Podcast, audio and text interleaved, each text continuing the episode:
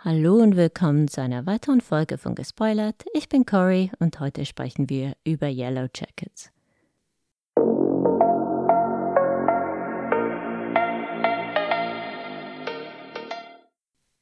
Heute sprechen wir über die zweite Staffel von Yellow Jackets. Ich nehme also an, dass ihr Staffel 1 und 2 bereits gesehen habt, sonst werdet ihr wohl gespoilert.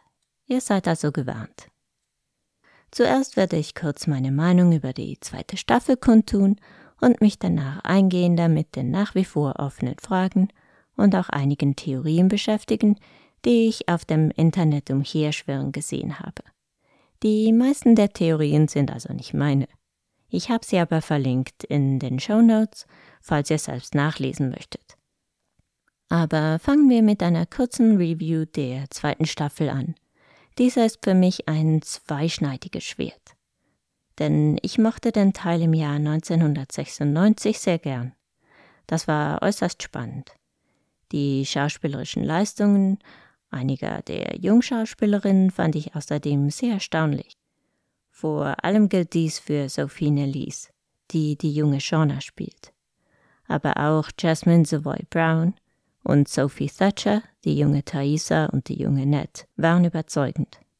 Es wurden auch einige Fragen beantwortet und nicht nur neue Fragen aufgeworfen, worüber ich wirklich froh war. So haben wir beispielsweise herausgefunden, was mit Javi geschehen ist, zumindest ansatzweise, und auch, was Shaunas Baby zugestoßen ist. Die Story mit den erwachsenen Yellow Jackets hingegen fand ich ein bisschen öde.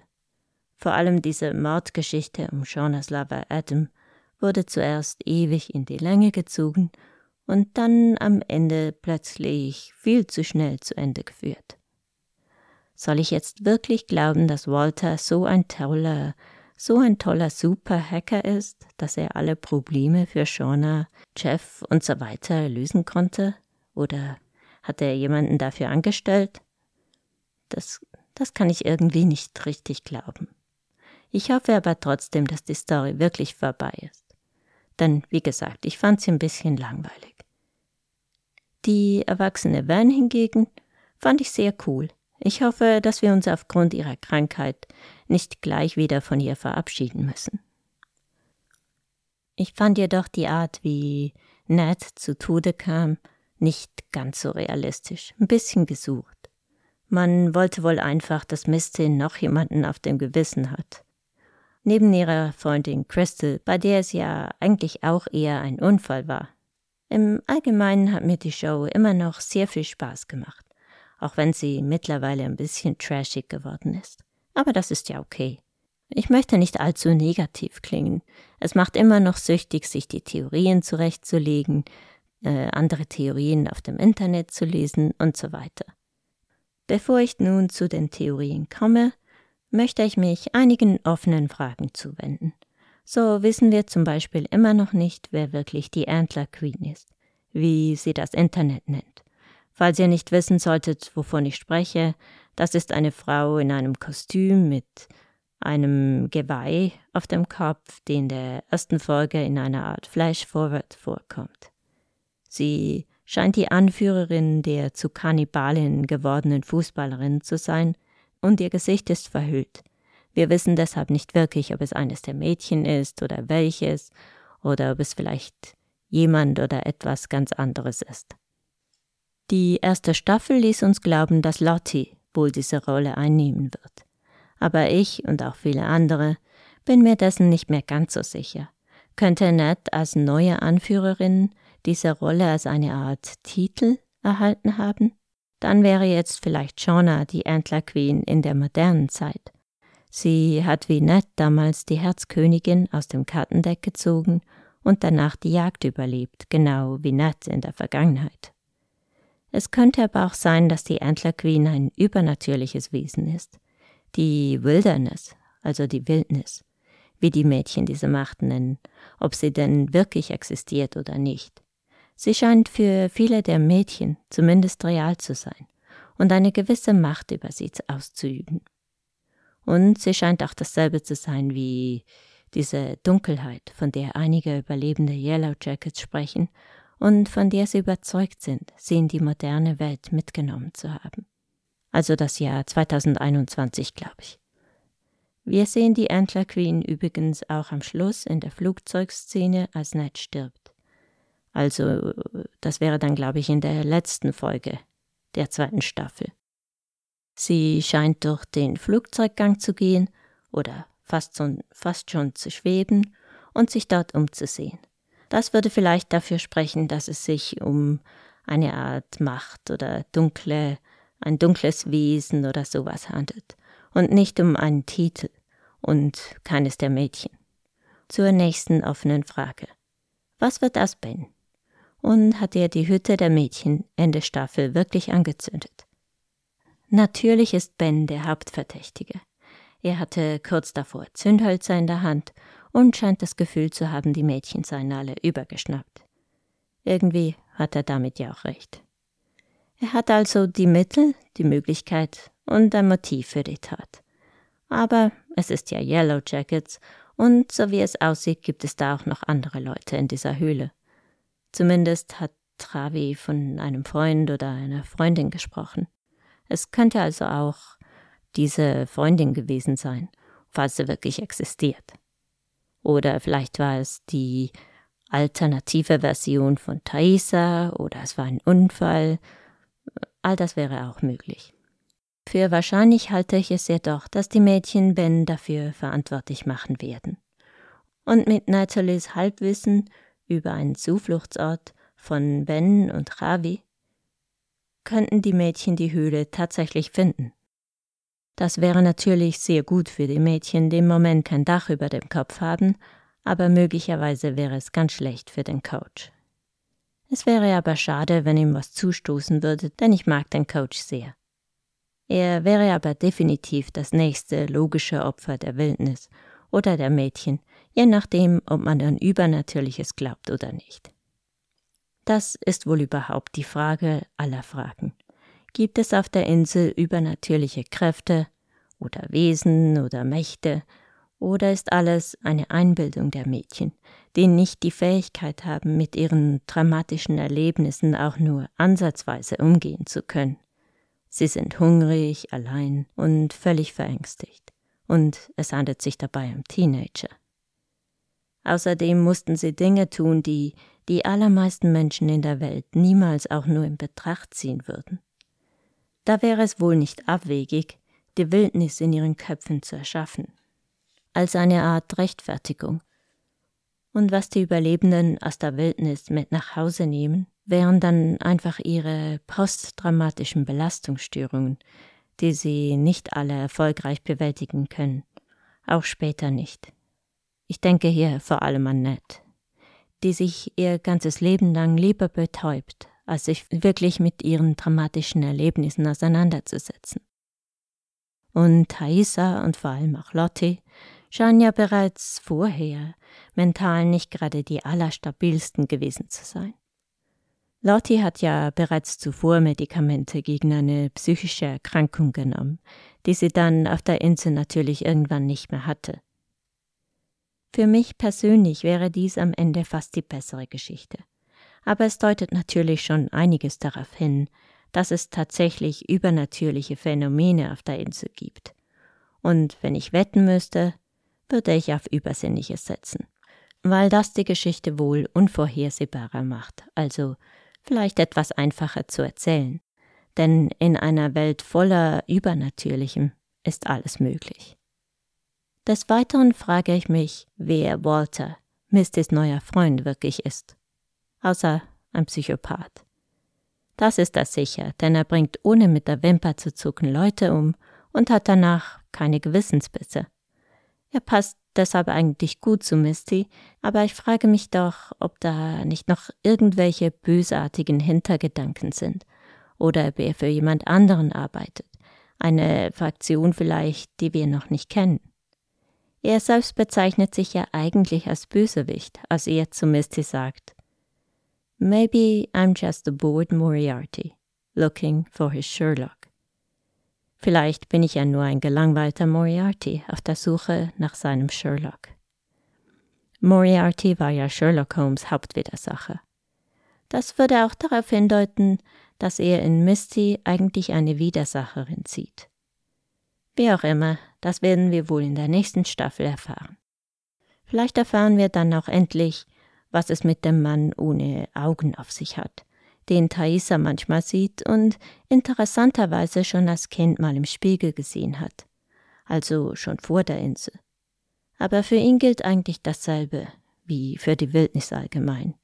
Wir wissen nicht, ob er wirklich existiert oder nur in Thaisas Einbildung oder ob sie, wenn sie schlafwandelt, zu diesem Mann wird oder ob sie dann von ihm angeleitet wird oder was auch immer.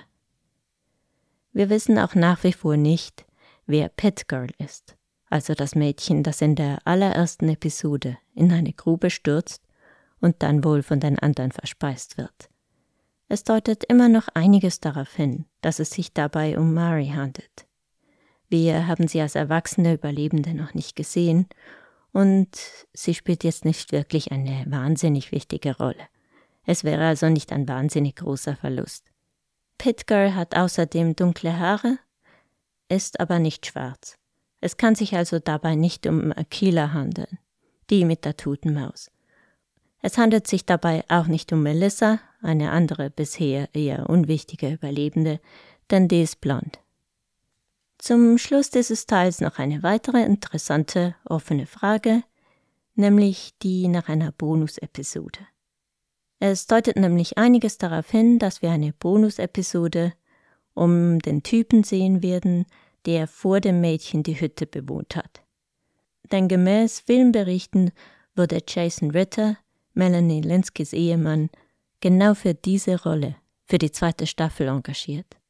Und wir haben Jason Ritter noch nicht gesehen. Weder als Cabin Guy oder Cabin Daddy, wie ihn das Internet auch gerne nennt, noch in irgendeiner anderen Rolle, außer natürlich er ist die Antler Queen. Aber davon gehe ich jetzt mal nicht aus. Außerdem sind neun Episoden eine eher ungewöhnliche Episodenanzahl. Ich könnte mir durchaus vorstellen, dass wir plötzlich eine weitere Episode zu sehen bekommen werden. Eine Bonusfolge über Cabin Guy, die die Geschichte vermutlich nicht weiterbringen wird, aber vielleicht die Vorgeschichte der Hütte der Mädchen etwas erläutern könnte. Das könnte durchaus interessant sein. Vielleicht ja ein gutes Weihnachtsgeschenk oder irgend sowas. Natürlich gibt es viele weitere offene Fragen, aber wenden wir uns jetzt mal einigen Theorien zu, die ich auf dem Internet gefunden habe. Ich habe mich dabei auf Theorien konzentriert, die nicht allzu abgespaced sind. Ja, sie könnten sich alle im Fegefeuer befinden oder irgendwas mit Aliens, who knows. Aber das glaube ich eher nicht. In der ersten Theorie geht es um Van und ich finde die Theorie ziemlich wahrscheinlich. Es geht nämlich darum, dass Van von ihrem Krebs geheilt wurde, und zwar von der Wildnis, die durch Neds Tod jetzt zufriedengestellt wurde. Es schien auch so zu sein, als ob Van diese Jagd unbedingt wollte. Sie hat im Hintergrund darauf hingearbeitet und sie hat auch versucht, auf Thaisa einzuwirken, damit diese das Telefonat macht, um die Leute davon abzubringen, Thaisa, äh, Lottie abholen zu kommen. Vielleicht hatte sie also bereits die Hoffnung, dass sie geheilt werden könnte. Und natürlich möchte ich das für sie, auch wenn ich natürlich nicht wollte, dass Ned dafür geopfert wird. Nach einer besseren Diagnose sollte sich Van allerdings wirklich um ihre vielen unbezahlten Rechnungen kümmern. Vielleicht ist halt ein Videokassettenverleihgeschäft, so charmant es auch ist, nicht mehr so ganz zeitgemäß. Sorry, Van aber bei einer Heilung kann sie ein paar Änderungen in ihrem Leben sicher verschmerzen. Theorie Nummer zwei halte ich ebenfalls für zumindest gut möglich.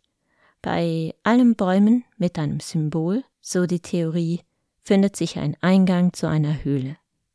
Das würde dann heißen, dass es ein weit verzweigtes unterirdisches Höhlennetz gibt, was durchaus möglich wäre. Die Mädchen würden dieses sicherlich entdecken und wenn es auch nur auf der Suche nach Ben ist, und dann würden sie wohl dorthin ziehen. Scheint recht warm dort zu sein, und sie haben ja keine Hütte mehr. Auch auf Theorie Nummer drei deutet einiges hin. Die Mädchen werden sich in mindestens zwei verschiedene Gruppen aufspalten, die einander vielleicht sogar bekämpfen.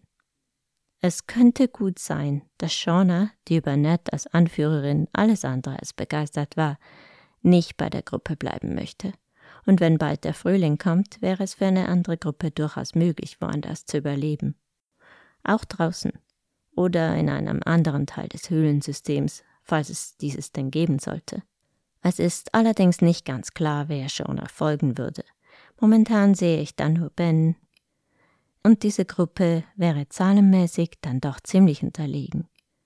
Es könnte aber sein, dass Ned durch irgendeine Entscheidung ein paar Mitglieder gegen sich aufbringt und dazu bringt, sich Shaunas Gruppe anschließen zu wollen.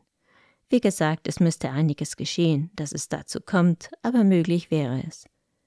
Am Ende scheinen sich aber doch alle wieder zu verstehen. Es gibt in unserer Zeit beziehungsweise im Jahr 2021 keine Gruppen mehr unter den Yellow Jackets. Meine eigenen Theorien drehen sich nicht um die Geschichte selbst, sondern um die Serie. Meine Theorie für die dritte Staffel ist nämlich, dass sie am Ende der Staffel gerettet werden. Vielleicht hat jemand das Feuer gesehen oder aber jemand stolpert zufällig über die Mädchen und schafft es nicht gleich von ihnen verspeist zu werden.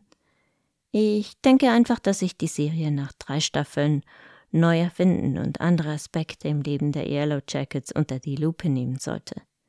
Es wäre interessant zu sehen, wie sich die Mädchen in ihrem alten Leben zurechtfinden oder eben nicht zurechtfinden werden. Es könnte auch gut sein, und das ist eine weitere Theorie meinerseits, dass sie in einer späteren Staffel, vielleicht als Erwachsene, auf die Insel zurückkehren, um sich endgültig davon lösen zu können.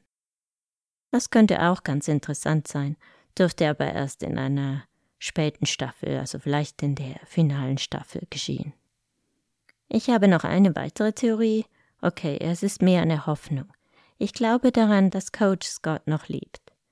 Er führt vielleicht irgendwo ein zurückgezogenes Leben, ist vielleicht verheiratet mit irgendeinem netten Typen. Hoffen kann man ja mal. Ich mag den einfach sehr gern. Okay, das war's dann für heute. Lasst mich wissen, ob ihr einen Podcast über Super Crazy Theories hören möchtet. Ihr könnt mir dies oder anderes Feedback per Mail schicken auf gespoilert.podcast@gmail.com. Ich freue mich auch über positive Reviews und Abos und jada jada jada. Bleibt cool und bis bald. Bye bye.